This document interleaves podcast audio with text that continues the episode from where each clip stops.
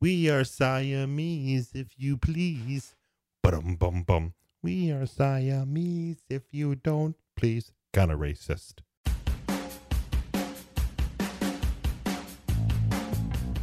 Man, I forgot how good Project Project 86 is. I've never forgotten that. I've never forgotten that. Do you see the fan of ours who sent us that Facebook image where she said, tried to introduce my friend uh, me without you, didn't turn out so well on the old uh, receiver. And she has one of those in dash receivers that says the words, and it's instead of in a sweater poorly knit, it was in a sweater poo, and it cut off. it was really funny. Uh, man, I'm glad that uh, glad that people like to talk to us about that. I love the fact that I am so cool and hip on this indie music because of you and telling me what to listen to. I don't always buy into Listen- it. I don't always buy into it, but there's a handful of times when I do. Let's be really blunt here. If it wasn't for if it wasn't for like me, Go on. your college songs would be Staind, Puddle of Mudd, and Disturbed. Uh, okay, So I'm just saying. uh, I will say my college songs would be Bl- Limp Bizkit, Kid Rock, Staind, and probably um, Dave Matthews Band. That's the most college. Oh, I like that's the most college rock I had. I like old Dave Matthews Band. I know it's not as good as we thought it was, but still, I like when you get to before these crowded streets. That's great. That's what that album is. Is what everyone thought that Dave was for all the early stuff, and, and uh, for the most part, it doesn't hold up, but that album does. Very good. My favorite is the how high pitched his voice goes when he sings "Ants Marching." He wakes up in the morning, knows he sees like to eat, then he's rolling. This one time we were at a bar, and I was I, ha- I was a couple of drinks in, and I was feeling good, and I was feeling a little bit nostalgic, so I played um, the Dreaming Tree, which is a nine minute Dave Matthews Band song. Went over very well. I'm feeling great. You know what you guys need? We need to have a conversation about the the subtleties of Dave Matthews. Here's a nine minute Just song. wait till it gets see where it goes hi and it's just a little like like you have guitar going in. It's so good. I love I love the Dreaming Tree. I Remember, thank this is where you. it goes. Pat Duffy, I miss you. And then it goes, "Ee," and this is where I'm like, yeah, I love it so much. I'm like it's so deep. it's so deep. What what do you call, call this song? 40, 41? What was that called?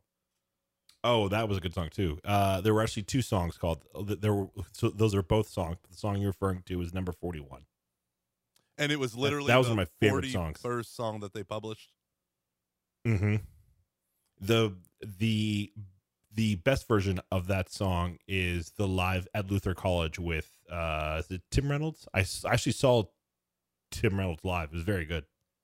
He's excellent. Uh, this is the month where I go see Derek Webb live in my friend's house church, or not house so church, jealous. in his house, in his house. Oh no no you be you become a Protestant. Oh, yeah.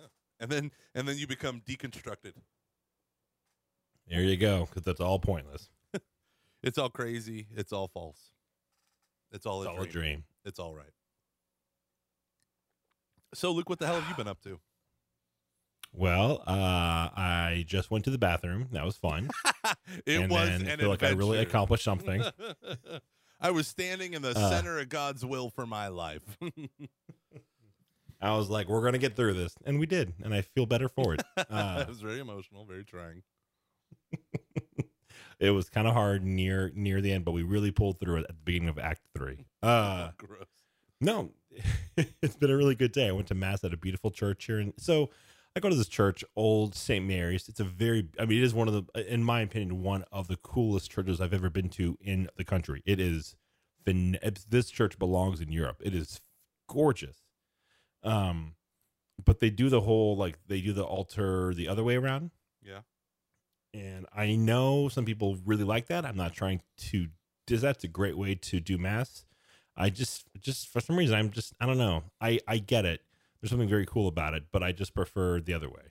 like, listen, people, you're like preempting emails, is what you're doing right now. Listen, I know. I get it. Okay. I get it. I don't need your email.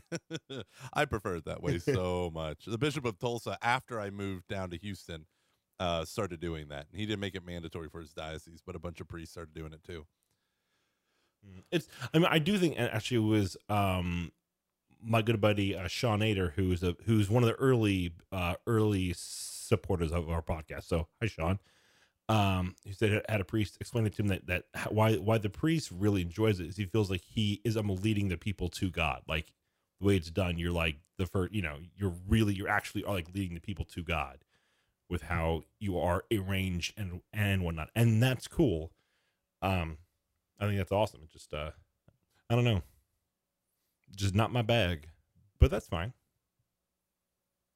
Yeah, I like it because it's this notion of to me whenever the priest is everyone's facing the same direction because the argument is like, well, I want the priest to face me and we do the prayers together. But my whole thing is like, we're all facing the same direction, that's when it's like radically affirming our common baptismal dignity and not the other way around. I feel like when it's the other way around, he's like, come and listen to what I have to say. Whereas it's like, I'm the front man interceding to Jesus Christ on behalf of our community, but we're all in the community. I, I, that's why I like it. Oh, to- no, no, and no. the I- other I- reason I totally why I like it is because there's like a Old Testament prophecy.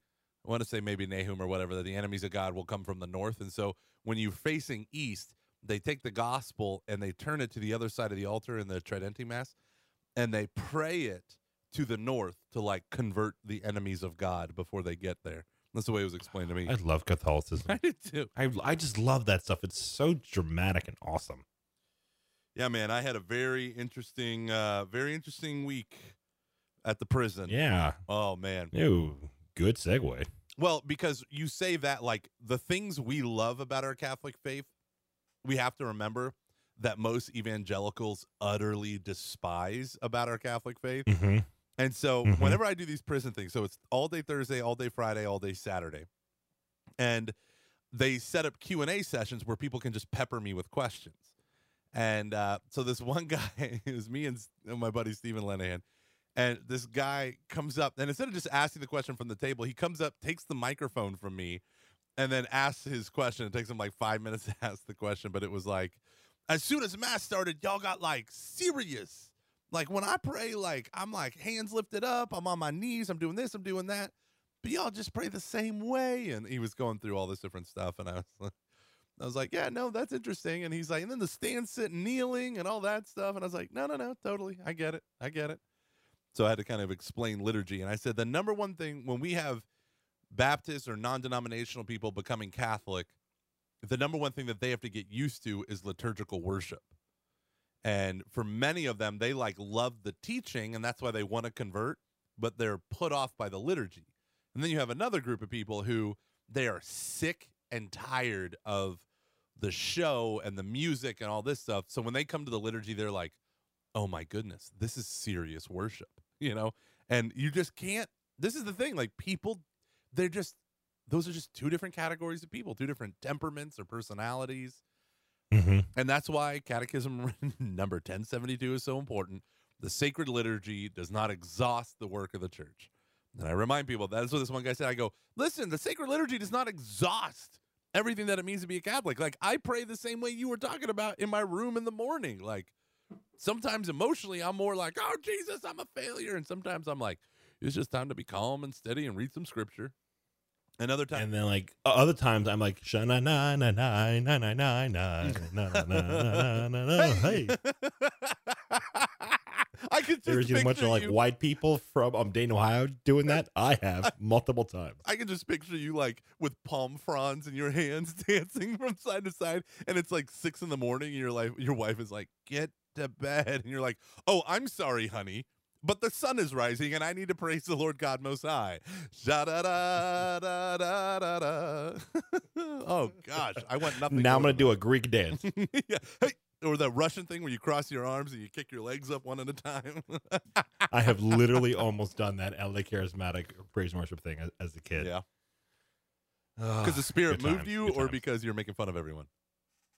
Uh no because I because everyone no because I was eight and I just thought I was a blast. this is freaking awesome, Mom. Perm my hair. she was like, "Okay, what could possibly go wrong? Your face isn't round." Let's take a bunch of pictures of it so your sister can mercilessly make fun of you. Over and over again. Emily's gonna get a big kick out of this little bit here. Mm-hmm. Mm-hmm. Emily, never stop making fun of sixth grade Luke's permed hair. Fair. When I was that age, I thought I was gonna. Be, I I I I have a real distinct memory of going to a Kohl's and seeing a purple. So this is like this. It would have been ninety four. Seeing a purple blazer and wanting it so badly for our sixth grade graduation. Oh my gosh, that would have been perfect. Mhm. Oh my goodness. What did you get instead? I know. Uh, I didn't get anything, and then we ended up like moving, so I had to go to a different sixth grade gr- graduation. Very traumatic. when I went Very traumatic. This is how I knew that my mom that like when I find out that she has uh various mental health issues that it reinterprets her childhood. I remember when we were moving and I was like my mom's like, "Why are you crying, honey?" And I was like, "Well, we're going to move and and I'm going to have to leave all my friends behind," which I think is a standard thing for a 4th grader to cry about, right? Wouldn't you? Mhm. Oh yeah, no, absolutely. Okay. What did your mom tell you when you moved? Oh, um, I'm trying to remember. I don't remember. it. So she's so she is a uh, huge listener of the show. She's even a Patreon supporter at Patreon at patreon.com slash CF. Um, I don't remember. I think it was a really hard move. So she was just like, it's I- okay. So knowing how my mom is, I could just imagine her going, "It's going to be okay," and just quiet and just, and just kind of like rubbing my back, trying to calm calm me down, which is what she did for like the the bulk of my childhood, at like adolescence and part of my adult life. Yeah, slash young adult years. you know what my mom said? I'll never forget this. She said, she got really annoyed. And then she said, honey, friends are a dime a dozen. You'll make new ones. And then got up and left. And I was like, well, well, that sucks. like when you- at, at one point, I think she said no. Like she, we brought the subject up again when I was like, Let me, uh, let's take another stab at some sympathy. And then she said, uh, I think she said, no, they're a nickel a dozen. You'll make plenty of friends. You never have a problem doing that. And I was like, okay. There's some there's some chubby kid back in Ohio who can't wait to be friends with you when you're 19. Just imagine right now, there's some purple blazered, perm haired kid up in Ohio that die that would die to be your friend. Ah. with round glasses. Why would you put round glasses on a kid with a round face? So you had round hair with the perm, round hair, round Mhm. glasses, and a round face. Mhm. We should make the image of that my the, the, the cover of this episode. Well, you gotta you gotta get your mom to send us a picture. I don't have a copy of that. It's somewhere. Yeah, yeah, that'll be easy. I'm sure, I'm sure Emily has one. I just imagine a series of concentric circles. everything's round. what it was. Everything's round. Did you have hair? Here's one of those. Ooh. that- how much hair was permed? Mhm. I d- Oh, I mean, so it wasn't okay. So it's everyone knows it wasn't permed. It was just very big and poofy. Big and poofy. So, So kind of like I used to have very thick hair. kind of like a perm. Yeah, I still do. like on the side, it's still it's still uh curls when it's very humid. What about the top, Luke? What about the top, Luke? It hurts. It hurts.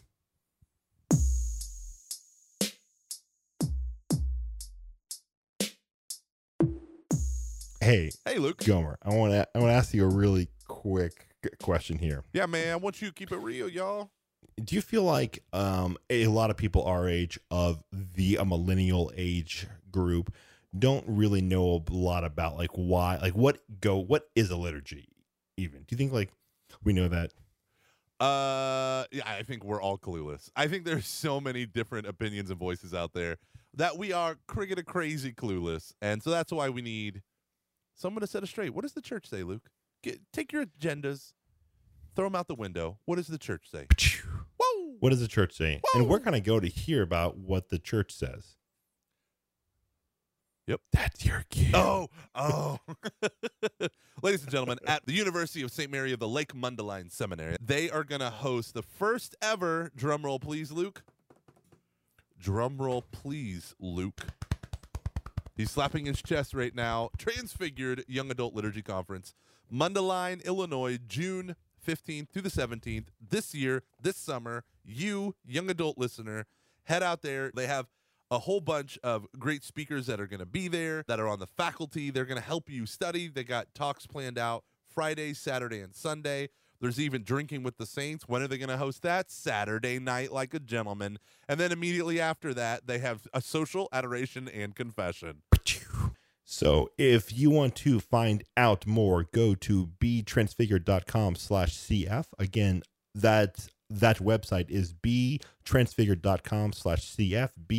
Betransfigured.com slash CF. Luke, you should say it six more times. No, don't, don't. betransfigured.com slash CF. betransfigured.com slash CS. So, anyways, uh, you were saying a third thing. Then we had a 20 minute tangent about us and as kids ha- having to move. Um, are we talking? Are we go back to the prison? Yeah, yeah. so, uh, what was the third thing? What do you mean? I had a third thing of the the, the things know. that you, you, you said and and then I interrupted you. Oh, damn it! Well, the the I know. the big thing for me this week was we had so last Sunday we brought in 30 people into the church. This Sunday we brought Praise in him. 6 people into the fullness of the sacraments of initiation. So a bunch of Protestants and one Catholic. And that uh, dealing with that was beyond exhausting even though the ride itself is fairly manageable. Everything surrounding it was exhausting. And uh but I couldn't do anything for it cuz on Thursday starting at 4 a.m. I had to leave and go to the prison because the prison's about an hour and 10 minutes away from me. So you have to go. We meet up, stand outside in the freezing cold, and then we gear up and go in together. And uh, it was really fun going with a new guy who's also young. And I was talking with him, and I'm like, dude, dude, are you scared? And he's like, no, no, I'm not scared. I'm not scared. It's to be great. It's to be great. I hear all your stories, and I'm just really excited. And then I show him the big red sign that says uh, notice or warning. Uh, no hostage will be allowed past this point. And I was like, what do you think that's referring to? And they're like, is that referring to us? And I was like, it sure is. like, if we get captured, you ain't leaving this place. And he's like, whoa, how many guards are going to be in the room with us? And I was like, last time, just one. And she sat in the front by the door. And then he's like, she? oh, it was a blast, Luke. It was a blast. So let me just give you a couple highlights, the funny stuff. This one guy goes, I will never forget this. He said, he goes, oh gosh, it was the best line. He said, uh, man, when when I first walked in, so when they walk in, we make these columns and we just clap and cheer and we hug and shake, sh- hug the men and shake their hands or whatever and welcome them. When they and they've never even met us before, they have no idea what this retreat is going to be about. And they walk in, this one guy goes, "I see all you white dudes line up, and no offense, but the last time I, I saw a column of white dudes like that, they all had batons and were wearing body armor." oh no. we I lost it. I was laughing so hard. And then he's like, I'm not I'm not trying to be offensive or anything, but then y'all hugged me and that was like amazing. And I don't think anyone's ever hugged me like that. Like you guys like show the love, you showed the love. And he go and then he like kind of trails off and he goes, But really, most of y'all white dudes, y'all look like FBI agents. and one of the guys was wearing like a windbreaker, and we're like, You really look like an FBI agent. And then he looked over at me and he goes, uh, Gomer, I, I guess you're undercover. like, what gave it away? Because if anything screams F- F- FBI agent, it's Michael Gormley. yeah. Hi. Are you kids smoking the marijuana? but it was so it was such an amazing it was such an amazing experience. Every single day it just Oh, it just kept getting better and better. Even though we had some crazy stuff kind of happen. So like the prisoners are not supposed to cuss ever in our presence. And last year I never heard one I think I like said it like ass and damn at one point and then I realized like none of them are cussing. Why should I? And then some of the guys cuss, like actually one of the presenters cuss, and then some of the guys they just and they're like, "Pardon my language, pardon my language. That's how I am." And then the the chaplain who runs the thing overheard a lot of that, and he's like, "If y'all don't get in, get control of that, we're gonna shut this down." Because it kind of shows like they're escalating, you know, and Yeah, yeah, yeah. so we just kind of kind of rein it in there, boys. But it was it was an incredible experience. It is such a trip doing that, and I got hammered with so many questions. Mm. I bet you loved it. I could see you um thriving in that. You know what is weird is I thrive in male prisons. I don't know what that says about me, but male prisons really speak to my heart. And uh, doing this prison ministry, I should probably go to a couple of the other prisons, but there is something about when I showed up at the Ferguson unit, and there's some pictures on Google image search, maybe I'll link to them. But when I first showed up, I literally thought, this is like a monastery with razor wire. I don't know too many monasteries that have razor wire, but this one it looks like these old brick buildings, and the the chapel sticks out right in the center with a big cross on it that a local Baptist church had built, and you're just looking at it and you're like, wow, this could be a monastery. These men could be like temporary monks. And uh, Hmm. yeah, it's fascinating, and and just hearing their stories. Their stories is what changes lives. I mean, they've been through dirt, man. I, I, Yeah. Oh. and one guy said to me, came up to me and he goes, Mike, I'm going to say this, you know what's different about this retreat than last year's? I was like, what's that, Jerry? he goes, we got a lot of murderers on this retreat. And I was like, Ooh boy. you don't say? He's like, yep, a lot of, a lot of 40, 60 and life, you 40 and 50, 60 year sentences and a lot of lifers in here. And I was like, Ooh. huh. And I couldn't, honestly, I couldn't pick out which one. I couldn't. When you sitting there and you're listening Hmm. and you're talking, a lot of the guys, I don't know. Mhm. It's so fascinating. Like I could literally, I literally told so many stories to the people. My favorite thing is all the guys that are evangelicals, which was a ton of guys. They had their conversion in prison, you know, all this stuff. They all sit there, and when you talk to them, they all say the same thing. They're like, you know, man, when I was reading, the, I'm I'm like steeped in the word. Like I read the word of God, right? And I'm just so steeped in the word. I'm like, uh, okay, okay. And so we'll be talking about scripture, and they'll ask me something about like, what does the Catholic Church say about? And I'll be like, well, you know, the reason why, and I'll give some like a little bit of biblical evidence, a little bit of history, and they'll be like, that's cool, that's cool. But like, you know, like when I see it in the word, I'm like, okay, note to self, adopt the word lingo. And so when I'm up there giving my talk on the sacraments, I was like, now if y'all will just turn with me in the word to Romans chapter five, and it That's amazing. it does, it just totally changes the tone. Oh man, Mm. Wha- Do you um? Oh, could we ever do a live podcast there? Would that work? Uh could we? Yes, you can because I would have to have all the equipment. Uh, they do have a pretty good soundboard. Um, a local group, Christian group, had donated like really good sound equipment there, but um, Mm-hmm. and and we they just record to a SD drive, so we could just bring in an SD card. The thing is that they don't want is anything with Wi-Fi or Bluetooth, What? because Oh, okay. then you have the potential of broadcasting messages outside the prison.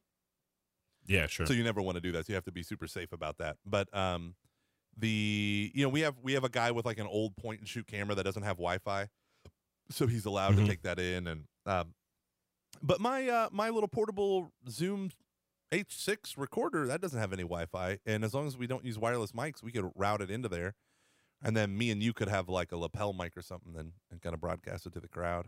Hmm. I think it'd be really cool to put that on a, a vinyl album, like a, do it like Johnny Cash thing. Folsom Prison. Yeah, Welcome to Ferguson. and then my. Boom, boom, boom, chop that bad bitch down. I'm the That's all I want to do. I'm the I'm the man in green, Michael Gormley. Don't confuse me with the man in black, Johnny Cash. Like, and I'm the man and ve- who's very uncomfortable here, but who's tried. Yeah, I'm the man in denim, head to toe denim. My name's sixth grade Luke, and I'm wearing a purple blazer. Why are you wearing a purple blazer to Oh, man. prison ministry? I, I, I don't know. I mean, because it's cool, because that's what I wore to prom. But why are you wearing it?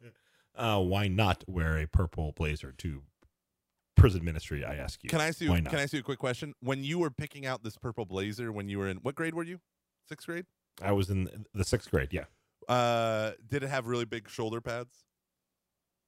Uh, I don't remember, but I would imagine so. I mean, this is peak this stuff. This is '94. This is pre OJ, or did, or OJ may have already may, OJ may have already kind of been started. I don't remember, but I feel like it was before OJ. I don't know. I could be wrong. Man, I can just imagine. It all blends together after a while. tall shoulder pads, purple suit, maybe Yeah. uh, a bright yellow shirt underneath with a black po- uh, Mhm. chest pocket, like um, Cuba Gooding Jr. wore in um, uh, Boyz n the Hood.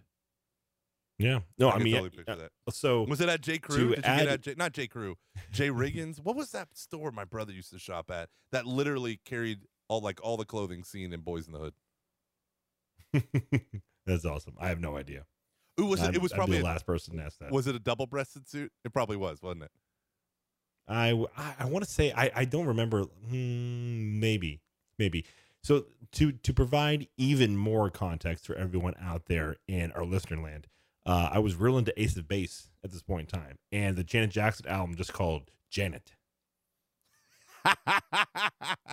you saw the sign and it opened up your eyes, my friend. There's no shame in that. That was the first album I ever owned. No, no, no. Mariah Carey. Here, no, Mariah Carey was my second one. Ace of Base was my first one. I was so upset when she went full on. Uh, how do we say um, slut? No, that's not how we say it. oh, sorry, sorry. I I apologize. Whore. Uh, which I'm just kidding. That's horrible. Um, I I remember being so like, why is she doing this? That's wrong. Sweet, sweet fantasy baby. I know you're supposed to be in a tree on a little like tire, just swinging, having fun, not doing this. Although those shorts were short. Man, Mariah Carey, I just learned a fact about her that when she travels, I don't know if this is all the time, but at least some of the time when she travels to do like a big event concert thing, her she, her she has her hotel room which has like a crazy amount of stipulations. Like she has to have like five high powered humidifiers and stuff just going around the clock. I'm sure that's for her vocal cords and skin and stuff. But she has five rooms just for clothing and makeup. And then she has 10 rooms Yeah. for her entourage of clothing and makeup artists and stuff, Do what you got to do. which is coincidentally exactly what I do. No, yeah, it's true. It's actually in your rider that all the parishes get. Yeah, which is why parishes don't hire me. Because I'm like, okay, It's true. I'll stay at the Holiday Inn. I'm fine with that, but I need at least a minimum of 15 rooms. and three of those are for Luke. So there you go. I mean, I understand that you don't want him talking. I don't want him talking either, but he has to at least be here. Someone's got to keep him en- entertained. oh man, yeah. So prison ministry, big deal. It was so good. It went so well. Another time, a guy, a guy's doing a Q and A, and he goes, "Hey man, uh, I gotta ask you this question, and this this might sound racist, but." And before he going on to the next sentence, I just bust out laughing into the microphone, and I'm like dying laughing. People are like, "What?" And I go, "You can get away with saying that. Imagine if I started my sentence like that.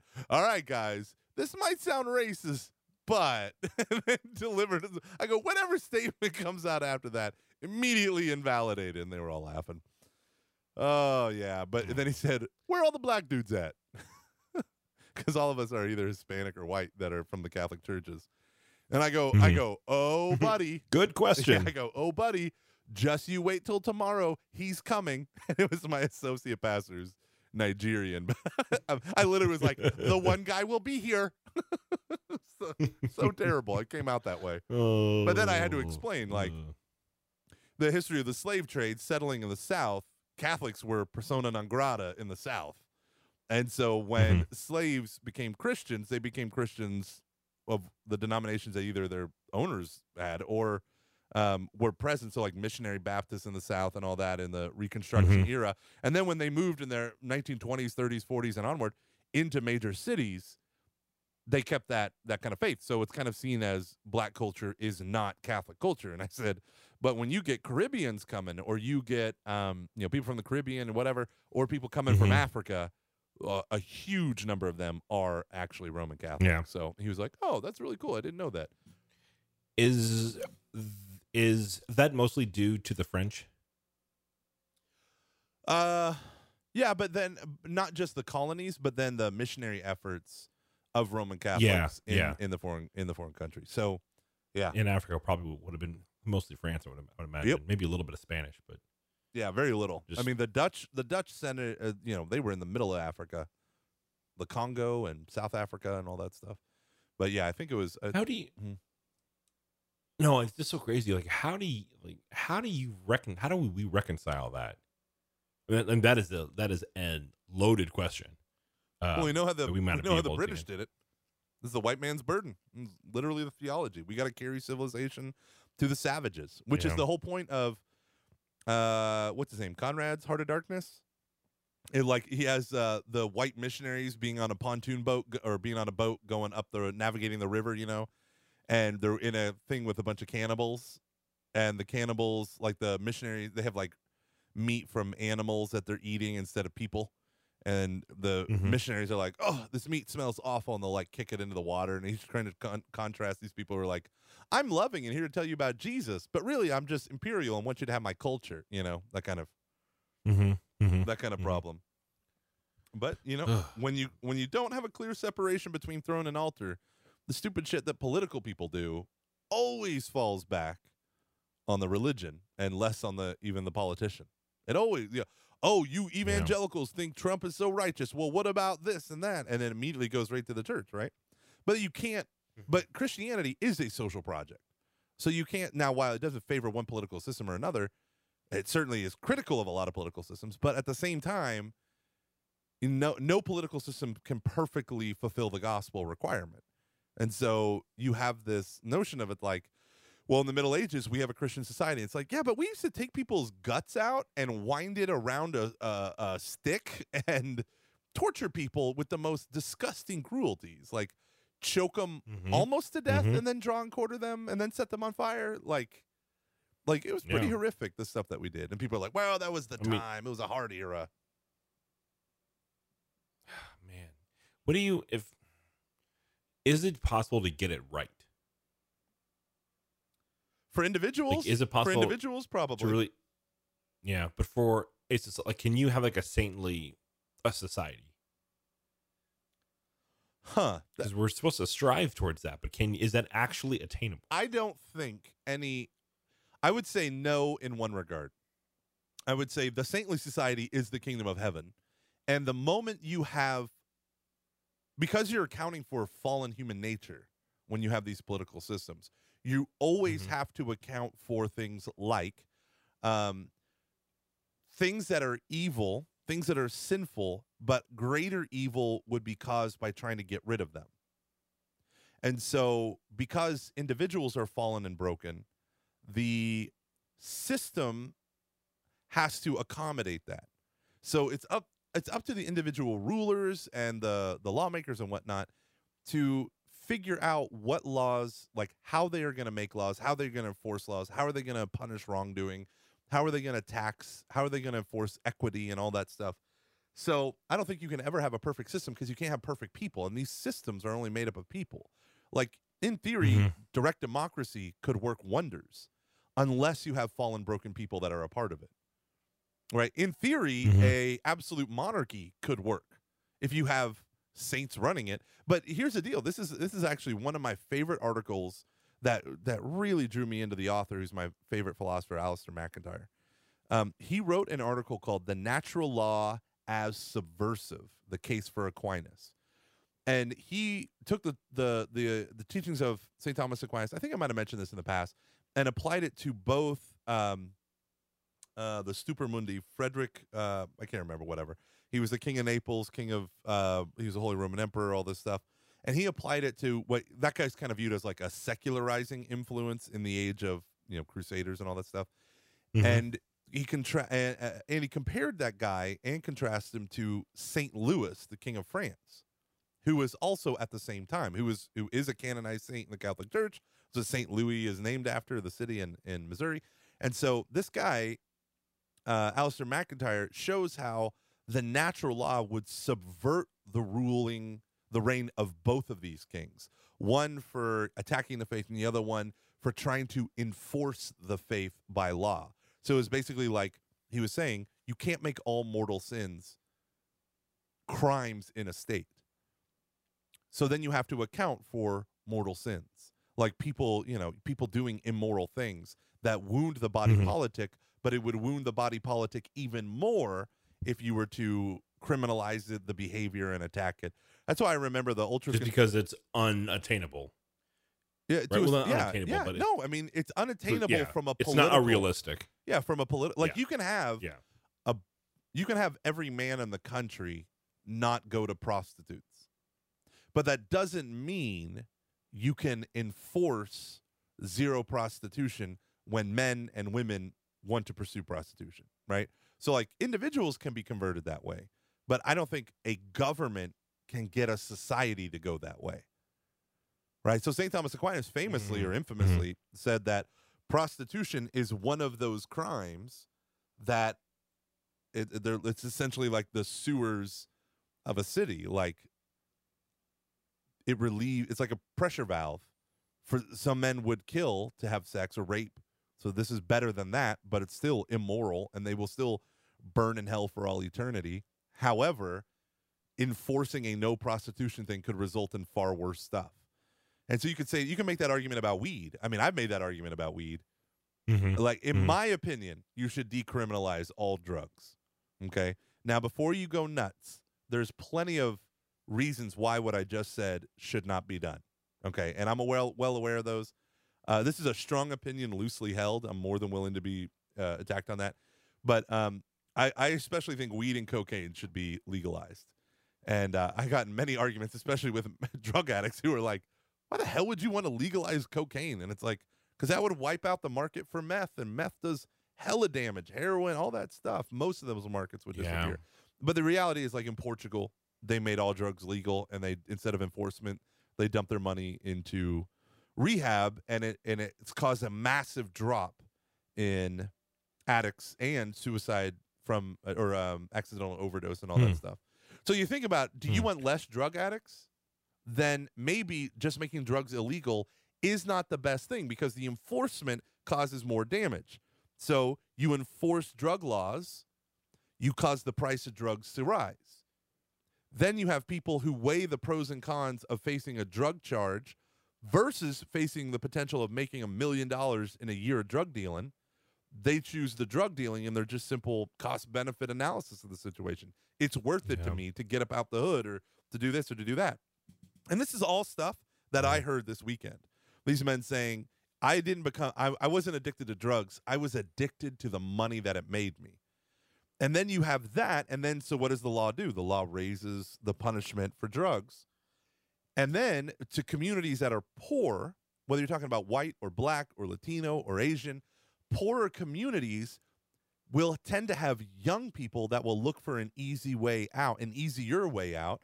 And I mean, think about the power. I mean, I remember watching a movie about this, and T.I. was one of the actors, and his, it was with um, Big Boi from, um, I think it was ATL. I think it was the movie ATL. And Mm, okay. basically, T.I.'s character worked hard cleaning buildings and doing all this stuff. And his kid brother was just obsessed with like gold fronts and diamonds and all this stuff. And he his whole lesson was you can make money, you just got to save it, but you can go legit. And his brother is, was constantly pulled into the world of Big Boi, who was like the drug dealer, um, and he got mixed up into that horrible world. But it's like if you work a corner and come home with two grand in one night, how are you going to talk about work ethic in that circumstance? Right? I mean, like $2,000 in one night is the equivalent for most people. Like, I remember when I was working, you know, minimum wage jobs. That's, that's, Mhm. I mean, I was getting paid $350 every two weeks. So you're talking Yeah. months of Yeah. income. And it's just, to many Mhm. people, they just weigh the pros and cons and like, yeah, I'll do that. And then you have the whole gangland culture. So then the gangs enforce the corners and enforce this. And then you have the whole drug culture, which the majority of gun violence is committed within gangs securing corners of a hyper legalistic law thing. And it's, I find like if you were to decriminalize a lot of this stuff, which we're seeing, and you know, and there's problems with decriminalizing. Don't, I'm not, I'm not on a crusade here to decriminalize, but you remove a lot that is attached to drug culture. And then the Hmm. enforcement costs disappear. You know, I mean, there is problems. Yeah. Like some of the problem. One of my friends, police officer, is like, "How am I supposed to test whether someone driving is under the influence of weed?" They're like, "I can do that with blood alcohol. I can't. You can't really do the same thing with weed. So you have someone driving Mhm. impaired with weed." And then I just said to him, "Yeah, but they're going to drive slower." It was a joke, but that was good response. Well, no, because it's I mean, so I'm in an area where, in just like a, a whole lot of other parts of the country, there really is a heroin epidemic here. It is quite terrible. Um, and one of the, issues, or heroin, I should probably say opium, or just I don't know. I'm, I'm not sure of the right terms, but it is a um, a massive issue, and one and one of the problems is basically when you try to enforce one drug, you have the rise of another, which is that issue with enforcement you were um, talking about, and Yeah. it's just I mean it is destroying parts of the northern um, uh, Kentucky area, parts of Cincinnati. I mean it is massively bad to the point where there are certain highways, I'm tempted to not go on at certain times of the day because people, it's a thing to like shoot up while you're driving on this highway. Yeah, you had mentioned that And you had either seen someone that was high. or yeah, I saw a dude like walk out of the woods. I just assume he was high because he, it kind of seemed like he was. Let me just, let me just put it that way. It did seem like a person who had a mental issue would do a thing like this. And he just walked out of the woods onto like right by this like major highway and started to dance by the little like um gosh I'm trying I'm drawing a blank on what you'd call that on line on this side of the highway where you then can the median, over the he shoulder. was like, um, yeah, yeah. He was starting to dance by that, like he was about to just like, like walk into cars going eighty. Oh dear. I mean, it was just, it was, and, it, and that's a common thing here, and it's uh not going, it's not going away. Yeah. and it's um, I mean, it's destroying families. It's, I mean, just um, I mean, we had an issue. I can't get real specific here, but like you know, we had an issue with a person nearby that we thought perhaps was under the influence, and it was really traumatic and kind of crazy just to experience that even in like a five minute span.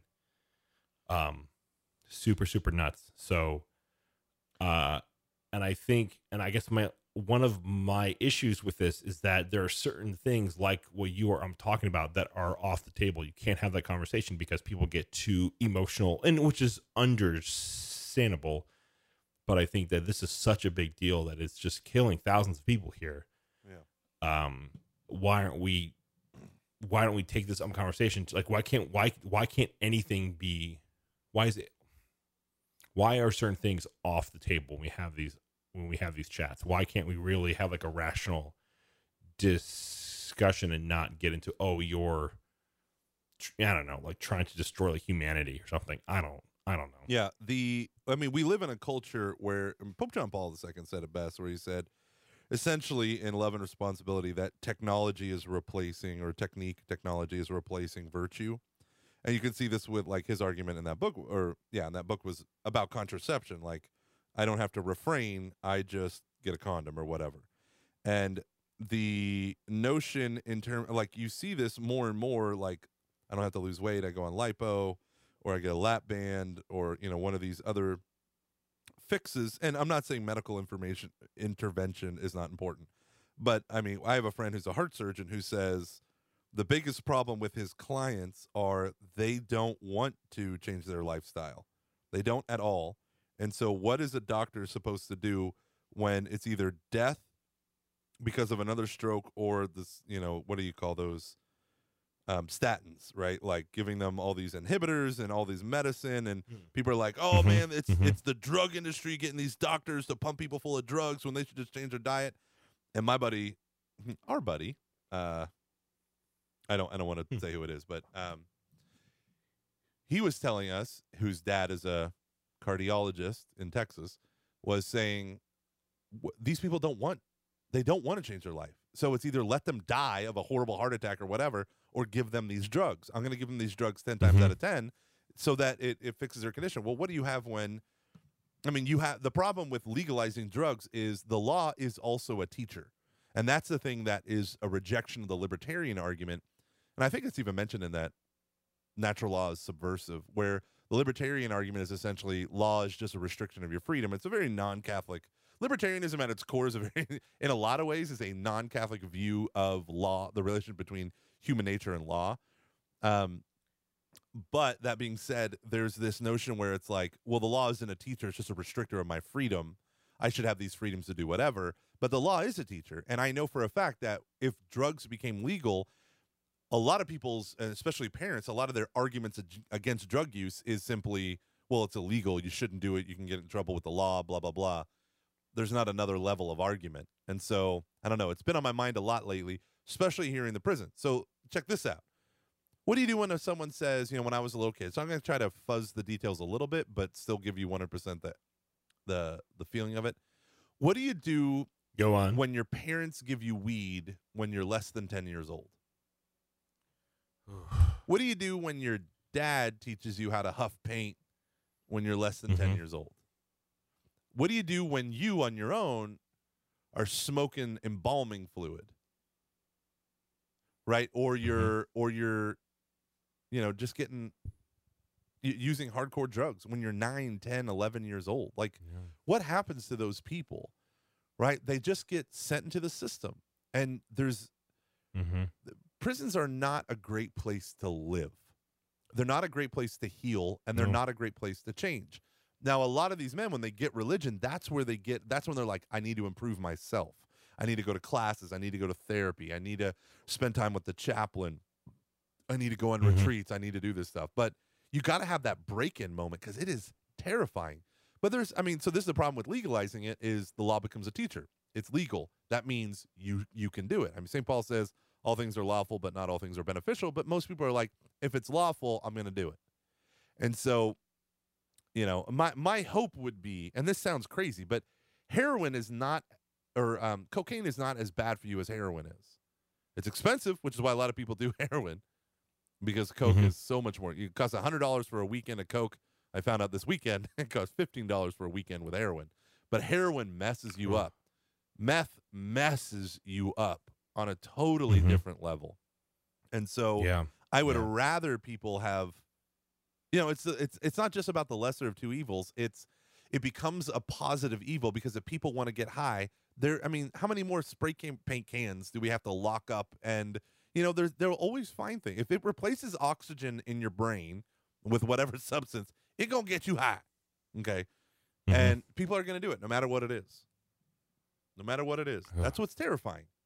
So we have to address yeah. that in people. And until we address that in people, we're still going to have a drug epidemic problem. Yeah. And I, I just, I also just, I get very concerned that as our culture uh, really just rejects any type of, any type of real meaning. Uh, that I don't think it's the sole cause of these things, but I think it just makes it that much worse. Yeah. Because if it's, you know, like, if I, so I get clean, then what? Yeah. You know, like then you've taken away my. I, I, I don't know. I don't really know. No, what you I don't really know no. any addicts, but That's exactly what wondering. they say. This is the only thing I have and I know it's killing me, but it's all I have. Like I hate my job. You know, like these people work dead end jobs. So what do they Mhm. have what what is the next thing for them? You know, they have meaningless casual sex usually around drugs. So now you're going to take away that from them if they're not around the type of women who like drugs Yeah. and all that stuff. that's actually one of the reasons why I don't. I really hope they don't make smoking illegal because I think for some people it's just uh like it just keeps me calm. You know, I, like which like saint was it who her spiritual eh, director told her to not quit smoking because she was just too mean. No idea. which I think I'm trying to remember. I don't think it was Edith Stein. That would have been wrong, but I'm trying to remember who it is. Um, it may have I been a thing, see I like, see it her being was- Edith Stein because she's like a you know, like this brilliant intellectual growing up in all those circles, you know, hanging out with Yeah. Husserl and all them. yeah, that was just kind of like, hey, like this is really like making you not a good person. So let's just keep this, and um, That's so funny. let's not be terrible to others. Yeah, just I don't I don't, and it just man, I just get so bummed because we can't have this conversation without it turning into just this. a religious war. well, you want people, yeah, yeah, and it's just like ah, I just want to have a normal conversation where I don't know. See, I hate the whole not- drug war because it was like, yay, communism fell. We can now wind down the American military industrial complex, ollinterwar.com. We can wind down all this stuff. And then it's like, uh, uh, it's like George W. Bush was like looking around, being like, "Oh crap, oh crap, oh crap! What do we need to prop up fifty state senators' campaigns about bringing jobs to the state because they have a, uh defense contractor? The war on drugs. Instead of war on poverty, we Mhm. got a war on drugs, so the police can bother me. Tupac said that, and it's true. Ah, so right. well, you know, I mean, they do and- have a war no, on but poverty I mean, coined by Lyndon Baines Johnson, but Yeah, no, but I'm but he's right though. I mean, there's this element of um when everything just seems against you because you're forced to be stuck where you are. This is why we really have to think about what do people mean by white privilege? yeah, Like, like, what do they mean by that? Yeah, and you find um, the men I'm with in the prison, they are. It, it's literally divided in thirds: black, white, and Latino. So it's not like, especially since it's a violent crime prison. You know, a lot of uh, Mhm. there's a lot of gang violence. Almost all the men that I work with are are were in gangs. Mhm. And I, oh man, let me tell you, my my happiest memory. I don't know if you remember last year when I went. I had shared the story I of do. how one I do. yeah, because I was obsessed about it for weeks. No, I was just no, because I was just so impressed with like how happy you were with it. It was like it was like it, I don't know. You had come alive in a way about ministry that you hadn't been in a long time. Yeah. So Yeah, because people do what I tell them. Um, the uh, just kidding. But the, uh, um, the uh, this one guy was talking about sliding out, which is the term that they use sometimes when they describe leaving your gang affiliation. And for many of these people, you you're like a Crip or a blood or whatever, a Salidos or something like that outside. But when you come inside, those gangs don't really exist in the prisons. You have prison gangs that exist within the prisons, and usually it's broken down according to your ethnicity. Um, and so it fosters like a lot of the racial stereotypes and all that stuff. So you have people who beforehand did not care about being racist one way or another, and then if you're white, like you join the Aryan Brotherhood, and it's a disaster. Well, Aryan Brotherhood's bigger outside in the world, but there's different white gangs inside, and um, so when you're sliding out, if you if you don't live the Christian life, if you're sliding out because you're becoming you, you found God, then if you do any action that the gang deems backsliding, they will beat you almost to death, if not kill you, because they see it as you're using religion as an escape from the gang life responsibility. Mhm. So they want to make Mhm. sure you're not doing that.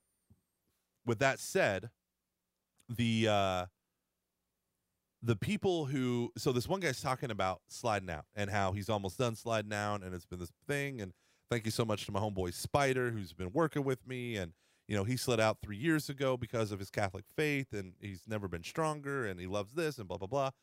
And this one guy got up and was like, "Listen, man, I understand where y'all coming from, but y'all just can't be knocking the gangs. Like, yo, I'm affiliated. I've been affiliated my whole life.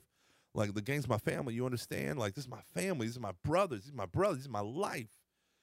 And it it changed everything because you you can, when you don't have fathers, the best next best thing is brothers. And when your brothers are a gang, and they call themselves your brothers, and they act like you know or they you know everyone acts like this is what brotherhood is let me put it that way. It becomes very very very dangerous to try to get out of that. They they don't even see because they don't belong anywhere. They don't know what it means to be a man except this type of man. And so Mhm. this guy's like and so i actually felt sympathy you know because all i know of gangs is watching like gangland on the history channel or whatever and you know the things you, Mhm. you read about and you hear about on, through the lens of and the filter of hollywood and when you hear these guys like you hear like this is all i know of my family and you want to take this away with your god and so you feel this sympathy but at the same time you know the gang is destroying them and it's using them. They are just a cog in a machine, and that machine is going to make money, make money, make money. That same guy came back on this retreat. I don't know how he got in the same retreat. He is number one. He's hysterical, but he gets uh, or he he comes over, and I was like, "Hey, man, it's really great talking with you. You know, your poster that you drew. He's a tattoo artist. I said I still have that in my office. I hung it up on my wall. I love it. And he's like, "Oh, dude, that's so awesome." And he's like, "Hey, you got your boy that was here last year. You have to tell him." I still plan on drawing that Virgin Mary for him. The you know I had a picture that I wanted to use. He said, but I'm on this gang thing where I'm I'm sliding out of a gang, and it's a 12 month process. And I'm like, whoa, whoa, whoa, whoa, whoa. You're sliding out? You're and he's like, yeah, you know I have this affiliation. I'm leaving my gang affiliation. And so they like double down. The system double down and monitors all your communication to make sure that you really are doing that. And he's like, so I can't I can't send any. I don't send letters. I don't do this. Oh. And I was like, wait, wait, wait, wait, wait. You're sliding out of a gang? and he's like, yeah. wow. And I was like, do you remember last year? And he's like, yeah, dude, I remember that. He's like, I'm getting out because of my faith. And so this guy was like, no faith. He's like, that's good for y'all. And now he's up there and he's quoting scripture and doing all this stuff. And, you know, we're having some side conversations and it's just awesome. It's just, Hmm. I mean, it's crazy what a year can make. Yeah. So the whole, I mean, you, you probably don't know a lot about this, but the sliding out process is that like, is the gang aware that he's doing that? And they're like, okay, but you've got to, you know, this is going to take 12 months to prove that you're real about this. That this, that So this the- isn't about you trying to just. So the gang, yeah. So the 12 month thing is like an official program at the in the prisons. It's it's at, at several places. They didn't think that it was at this prison, but this guy said it, so maybe it is at our prison now. But so it's like an official thing. You can slide out of a gang for a handful of. Re- you ever heard that phrase "blood in, blood out"? Like blood in is where they beat you up, they jump you into the gang, Mm-hmm. Mm-hmm. and blood out is if you want to leave the gang, we jump you out of the gang, so you're gonna catch a beating. But the idea is most of the gang members are going to be so pissed that you leave that they're going to probably beat you to death. And that's what happens when you try to leave Yeah. the gang life like out on the streets. In the prison, if you get God, they will let you slide out instead of jump you out most of the time. So the whole sliding out thing, your gang has to be aware of because you can't just not show up to a riot. You can't just not show up to a Mhm. beating. You can't just not like if you're getting Oh if you're in one jail cell, one block, right, of like, I don't know how many, let's say 30 jail cells in a block. So six, Mhm. 60 men, roughly, maybe more. And another block is having a riot. And your gang is fighting another gang, which caused the riot. If you're in a different block and you hear about the riot and you know that someone from the rival gang is on your block, even though there's no beef, you have to start fighting them or your own gang might kill you because they're saying Ooh. you aren't sticking up for the gang right Mhm. so if they catch you saying well i'm sliding out and then they catch you smoking a cigarette they will be because smoking a cigarette is deemed unchristian to them a godly man shouldn't smoke cigarettes so they will beat you to death Mm-hmm. like it's not all the time it's not in every prison the ferguson unit is a gladiator unit so it's known for having violent crime and stuff like that and so this was all explained to me by a couple guys last year i didn't really I, I wasn't a table facilitator this year i was just a speaker and idiot and so i i didn't get to get in And local idiot and local idiot.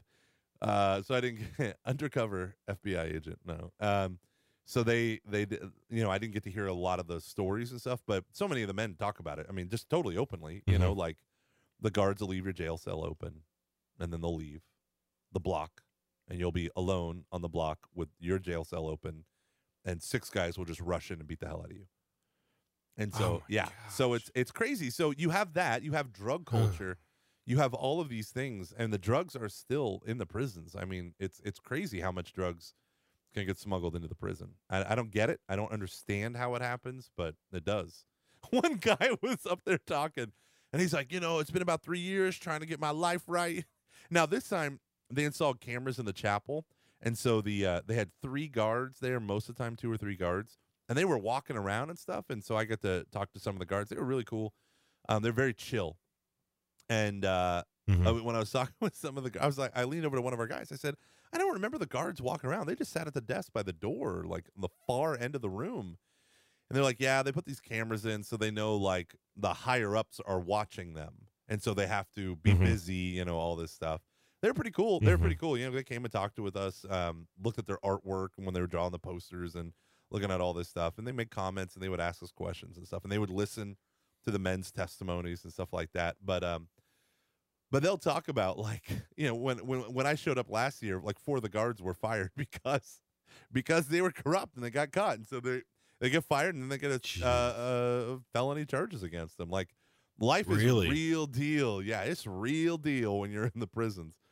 And so I mean, it makes sense when you think about it. yeah, I mean, like if you're smuggling stuff for someone who's already in prison, you're you're you're just you're doing too much. You're well beyond the the pale of the law. Yeah. But I mean, think, I don't know. I can't remember where I was going with that, but it's just crazy when.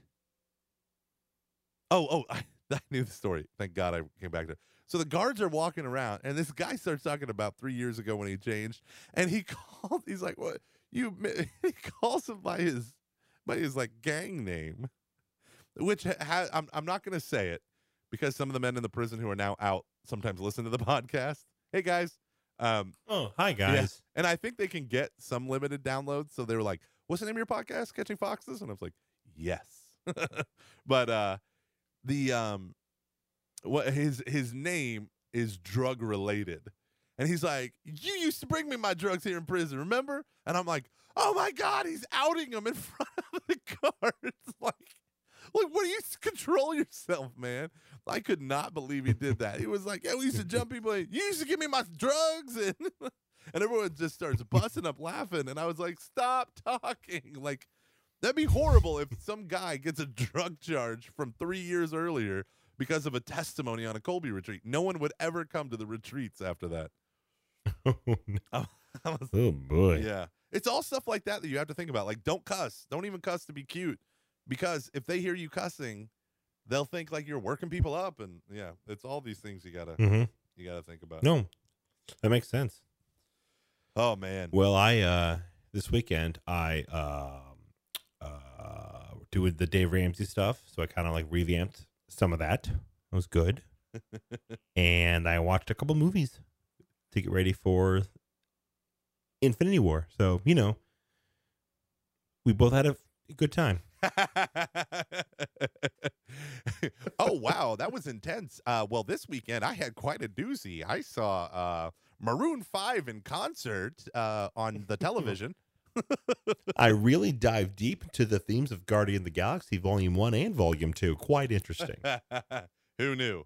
Who knew? Uh, what what what movies did you watch? uh uh guardians gosh okay well, what do we watch what do we watch I, I do Um, guess you kind of led. it all blends one. together. yeah no sorry it all bleeds together um okay so friday night Are I you on phase three now? um no so funny story i don't know if i don't know if i told you this or not but we're actually doing them in chronological order so started with captain america iron man iron man 2 thor avengers iron man 3 thor the dark world winter soldier guardians of the galaxy Guardian, guardians of the galaxy part 2 because it only takes place one month after guardians of the galaxy and then we'll be doing avengers and then ant-man Ooh. Avengers: Age of Ultron. Yeah, yeah. Sorry. Right, that's the last Avengers. Yeah. Okay. Yeah, yeah. So, uh, yeah, it's been. Um, I I watched a really good film called I.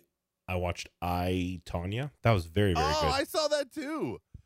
Oh, that was so good. Isn't that good? yeah. I love that.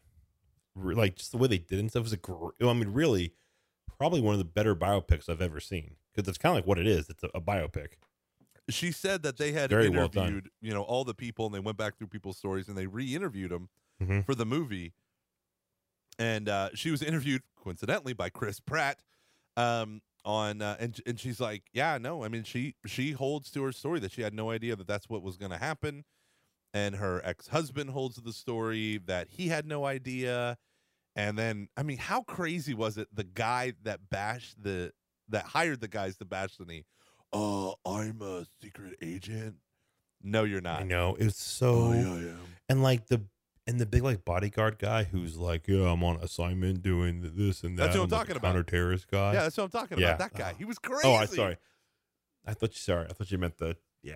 No, the guy It's that hired nuts. the two guys. You know, he's the, the, oh bodyguard. yeah. Sorry.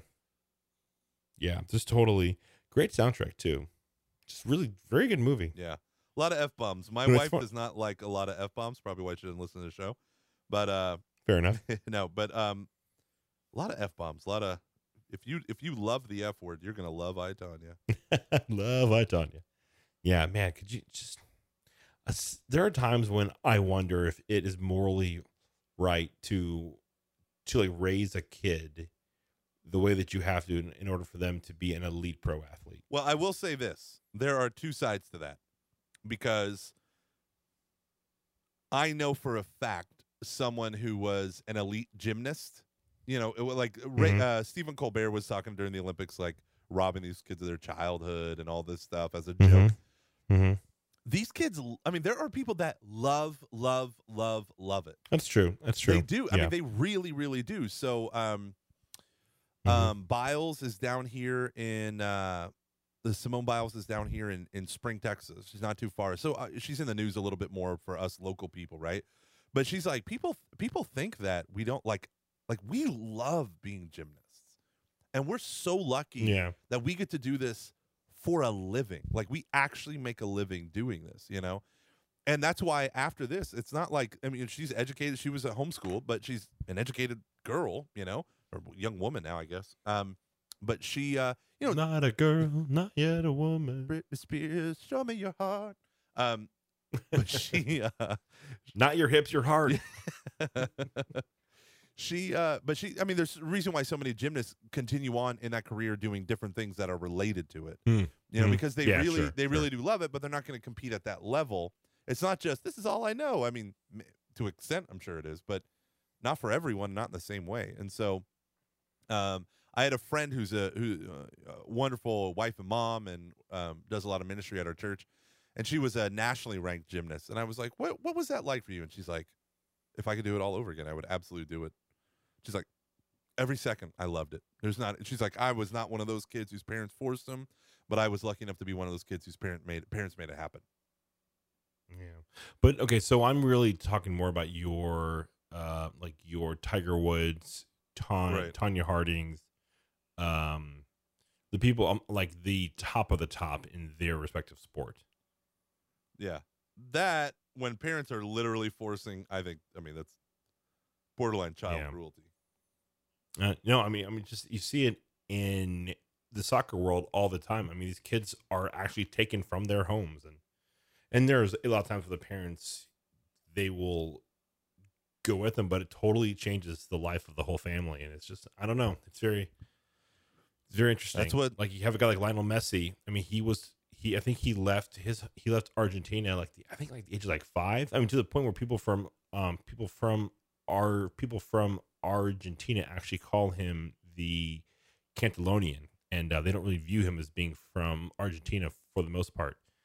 And his whole life, he's just been like, it's it's just it's it's very like Spartan esque, and it just gives me the creeps at times. Oh yeah, that all that is crazy. Yeah, I, didn't re- mean these kids are just um, yeah, it's it's nuts. It's absolutely nuts.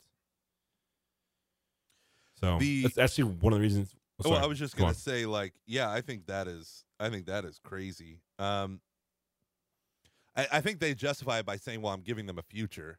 You know, like you make your kids go to school so they can. That's one path, education, and maybe they would be grading it too, or maybe they get it on the side. But you know, I'm, Mhm. I, at least by doing this, you know, it's something amazing. But mm, man, that is that is Yeah. brutal.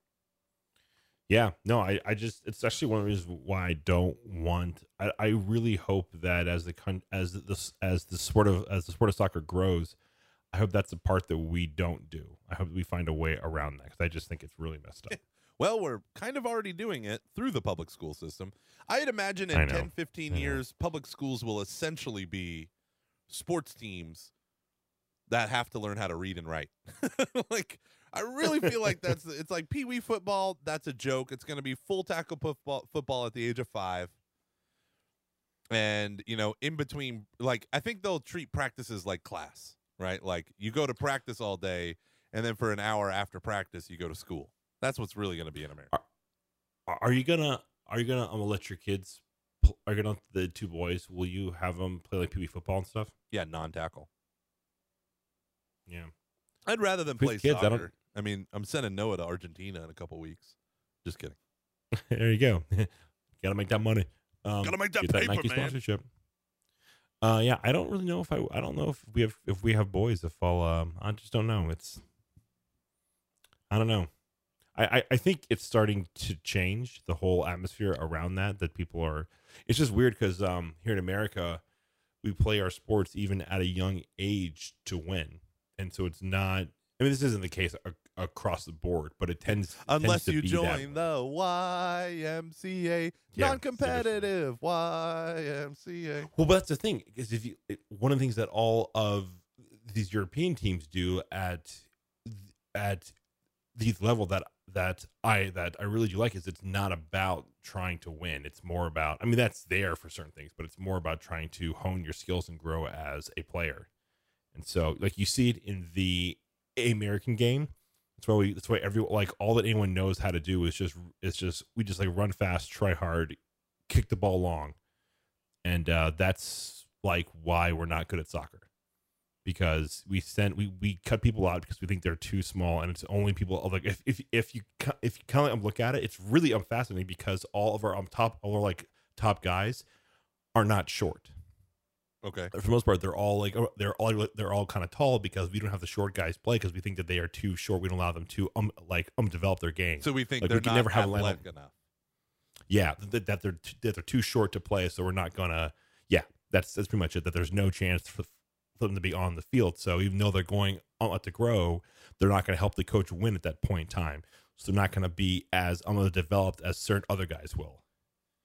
So like like kind of like the like this like whole reason why we didn't make the World Cup goes back to like 2000 and like two and three and four and five. Like you can see it all kind of happening, and it's complete, it's completely fascinating. But it's just, it says a lot about American sports that it's actually what makes us so great, which is our, our just our desire to like win and just try hard is what actually cost us a World Cup spot in the long run. I think.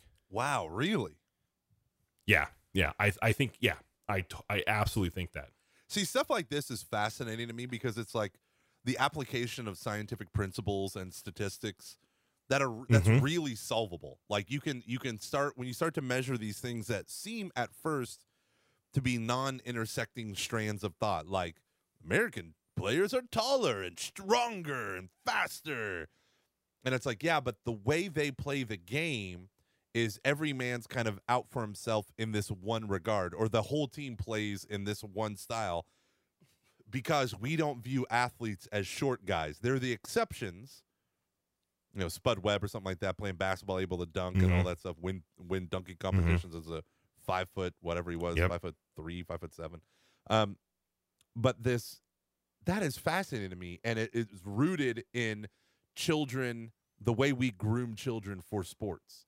Because it, it reminds me of that whole um, Malcolm Gladwell's 10,000 hours in order to become an expert, where he talked about Mhm. um, the cutoff. Did you read that book, Outliers? um, I've bits and pieces of it. Well, it was really fascinating. This, Uh, I read, sorry, not Outliers, but Blink. yeah, yeah, no, no, no. This is Outliers. Um, Okay. and okay. in Outliers, he talks about how because he's trying to look at statistics and show you how certain people become outliers. And he's like, if you're if you have a natural talent in an area, if you apply ten thousand hours worth of practice, you could probably become an expert. And so he talks about how the Mhm. Beatles used to play in strip clubs in Germany when they were teenagers. Hamburg. Yeah, so that when they were in their early 20s or however old they were when they appeared on the was it Ed Sullivan show, they were Mhm. they were a thousand times better than anyone else because they had played about 10,000 other hours as a band together. And so but Yeah. Well, and no, no no go go. Go on.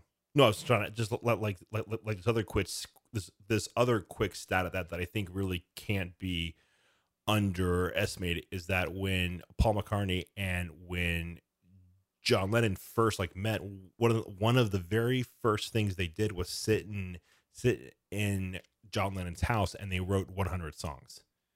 They just they were constantly trying trying to like write songs to to to together. So by the time they're in their early on twenties and they're able to hit it big, that they can write these these just incredible pop rock songs just like that because they had been doing it for half their life. Yeah. honestly. So then you have uh, they apply that same kind of analysis to hockey leagues in Canada.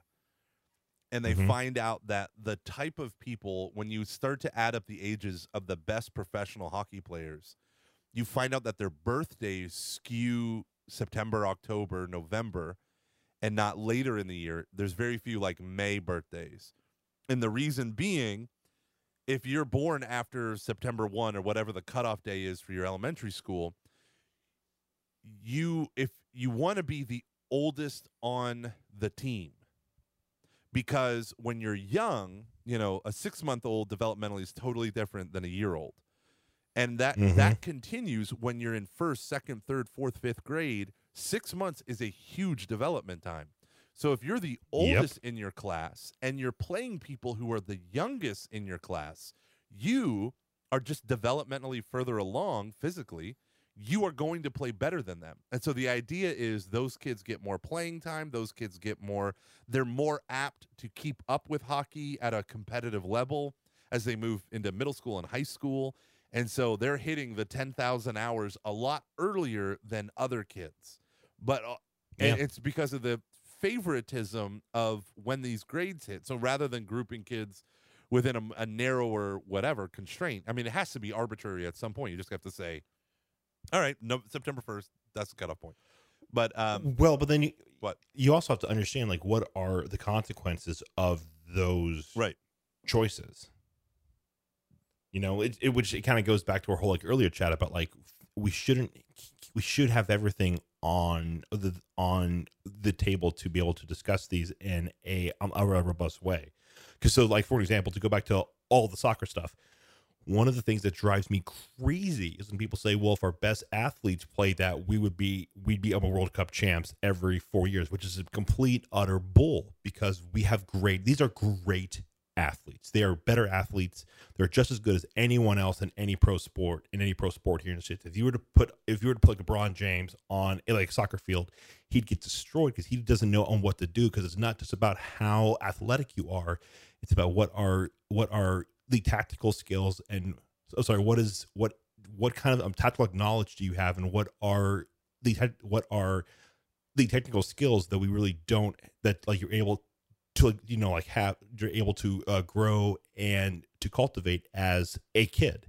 And so like one thing that we really have to ask why aren't there a lot of hispanic players on like national team? Like because we don't play that kind of game and all the people who coach their, those teams are old white men. Huh?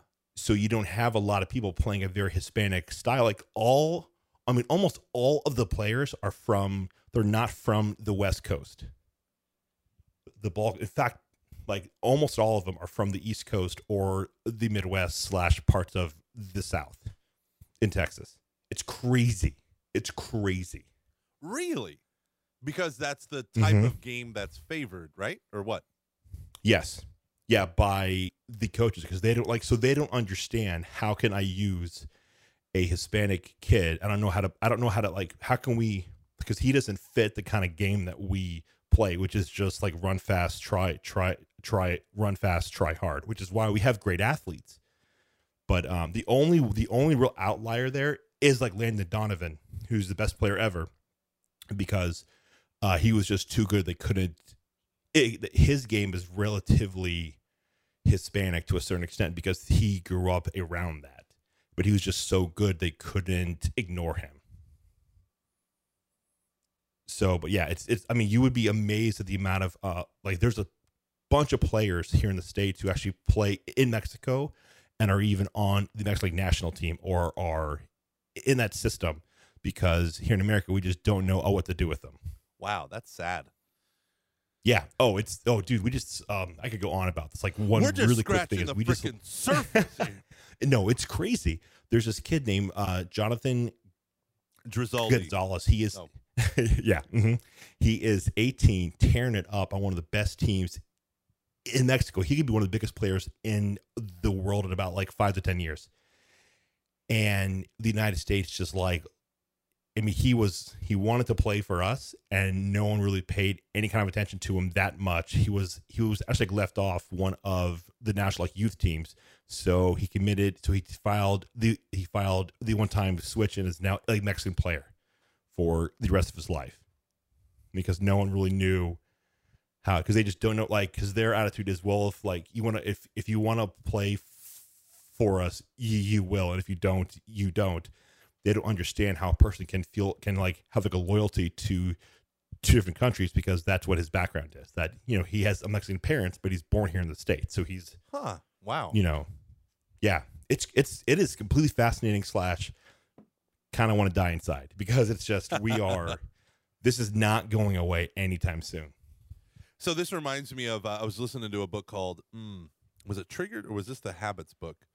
No, it was the Habits book, The Power of Habit, and the guy was talking about how he's like this methodical um, thinker and manager, and he began. It was his job for the federal government, or may, maybe it was the state government at this time, to figure out why women were having so many miscarriages in the United States. Hmm. And so he, it was his job to curb that that problem. And so he's like, look at all these countries; they all have sky high, or um, a, a barely noticeable infant mortality, but our America in certain pockets of America, we're having these sky high problems.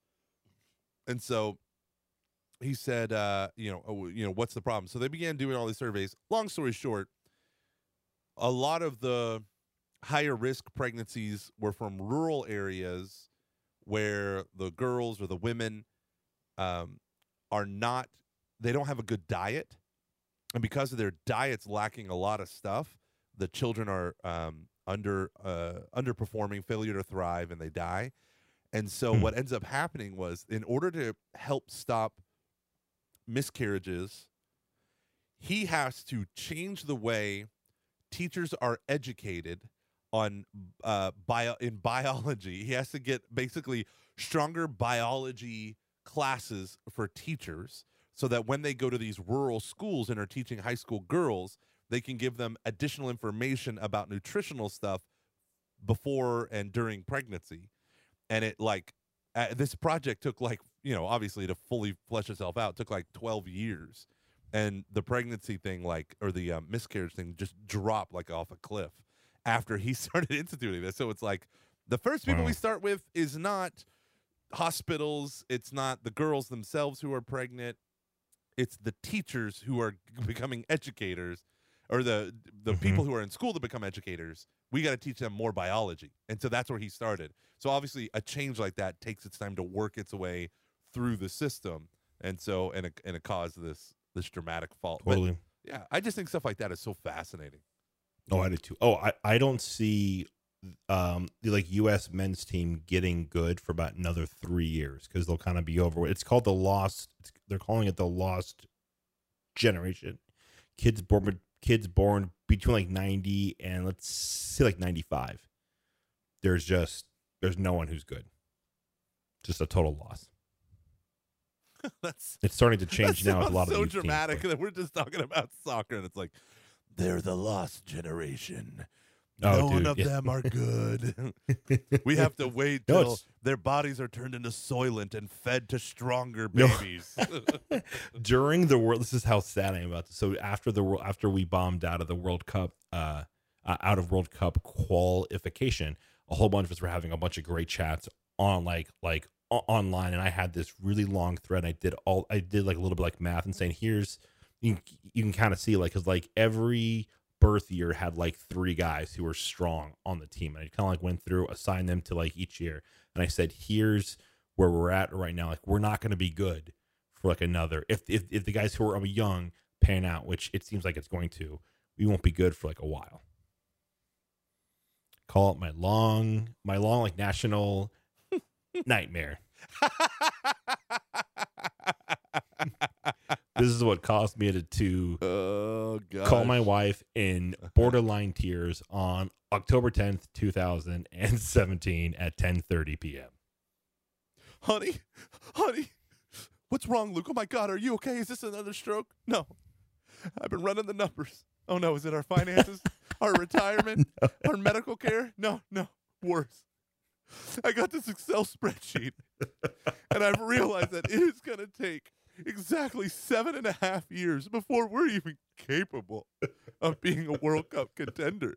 Just just to be capable luke are, No, it's really- are you kidding me right now honey no i'm not kidding this the math so- doesn't lie. The numbers don't lie. Look at this kid in Skokie, Illinois. He's eight years old, shows a lot of promise, but he's playing Mexican ball. You can't play football. This is soccer, and they're not going to acknowledge him. I just imagine this. this is You're just like just empty beer bottles and and just dot matrix printouts. You're like this is a NASA My God. walking around. My God. It's no so true. okay It's It was not when I printed the numbers. It was when they lost. But it's pretty much how it went. Like I called her in the rain. It was outside. It started. rain. It started to rain. Luke never I- stopped and- being you. and she, she goes hi, and I go, they're out of it. She goes, what? I'm like the U.S. didn't didn't uh, make the World Cup. She goes, oh no, and I was like, yeah, I just I can't believe. And she and then she just goes, are you crying? I was like, no, you're crying. Your stupid face is crying. Shut up, Richard. Luke, you are so perfect. You are so perfect, Luke. Oh my gosh. Never just- stop being you. It's such a fun thing, and we're just robbed of it. And I was just, it just, it just sucks because it would have been nice to have one thing the whole country could just get behind for like two weeks. It Would have been really nice. We do. It's called women's gymnastics, and it occurs for the, every Olympics, whatever the hell that is. Uh, It's like, who's on the men's gymnastics team? Who gives a shit? Women's gymnastics is all we care about. And I don't know why that's all we care about, but that's really a big deal. Track and field, track and field. Don't get me wrong. There's a lot of impressive cool. stuff going on. What else in Mhm. the summer games? What else do we? I mean, we don't care about cricket. I mean, A billion people watch cricket. We don't care. I don't care. Basketball was kind of cool, but I mean, it's just when you're like two dominant, it's like okay, we get it. We're better than everyone at this. Um, what else is good over the summer? I forget, man. I don't know. Are you a big Although, you Olympic know- Games watcher? I used to be. I really did. And then Before when I the moved to Eureka, yeah, seriously. When I moved to Eureka, uh, I just we you know I just didn't have like a TV of my own at first to like watch it, uh, to actually have like cable and stuff. So we just I don't know. I just never really got no because that would have been right before. Because I Luke try, stop trying to do math at twelve o'clock on a Sunday night. Consult the Um, spreadsheets, Luke. Consult the spreadsheets. My God, we don't have anyone to support Christian Pulisic. My God. oh my My- God. yeah. The I just like numbers don't have a, lie. ci- I just like have a cigarette. There's like uh, there's like a bunch of like uh coffee rings and stuff, styrofoam cups. You you're wearing like a skinny Samuel L. Jackson's in the been- I hate this hacker shit. Ah ah ah! You didn't say the magic word. Ah ah ah! You didn't say the magic word. Where are we? It We're me. Jurassic Park. Shark ate me. Oh my gosh, Luke! I don't even. What did we talk about? Prison. Dave Matthews Prison. Band. Luke goes to the bathroom. Luke goes to Old St. Mary's. I took notes. I even drew a picture of you in a purple suit with a perm and round glasses. hey, this was fun. This was fun. Luke. Gomer. Good times. Good times. And nowhere are we coming off with 20 minutes of absurd jokes that could only be found on patreon.com slash CF. Mhm. If they want to hear the past 20 minutes, where could they go, Gormley? Patreon.com slash CF. Donate $10 or more a month, and you'll get access to all of our episodes, free episodes, whatever episodes. So, no, no, no, no, no. also, no, uh, big thank you. Oh, Big thank you to the fine folks Nope, at nope. the Liturgical Shh, Institute shh. For sponsoring this episode of Catching Foxes. Good day to you. Thank you. Thank you, guys.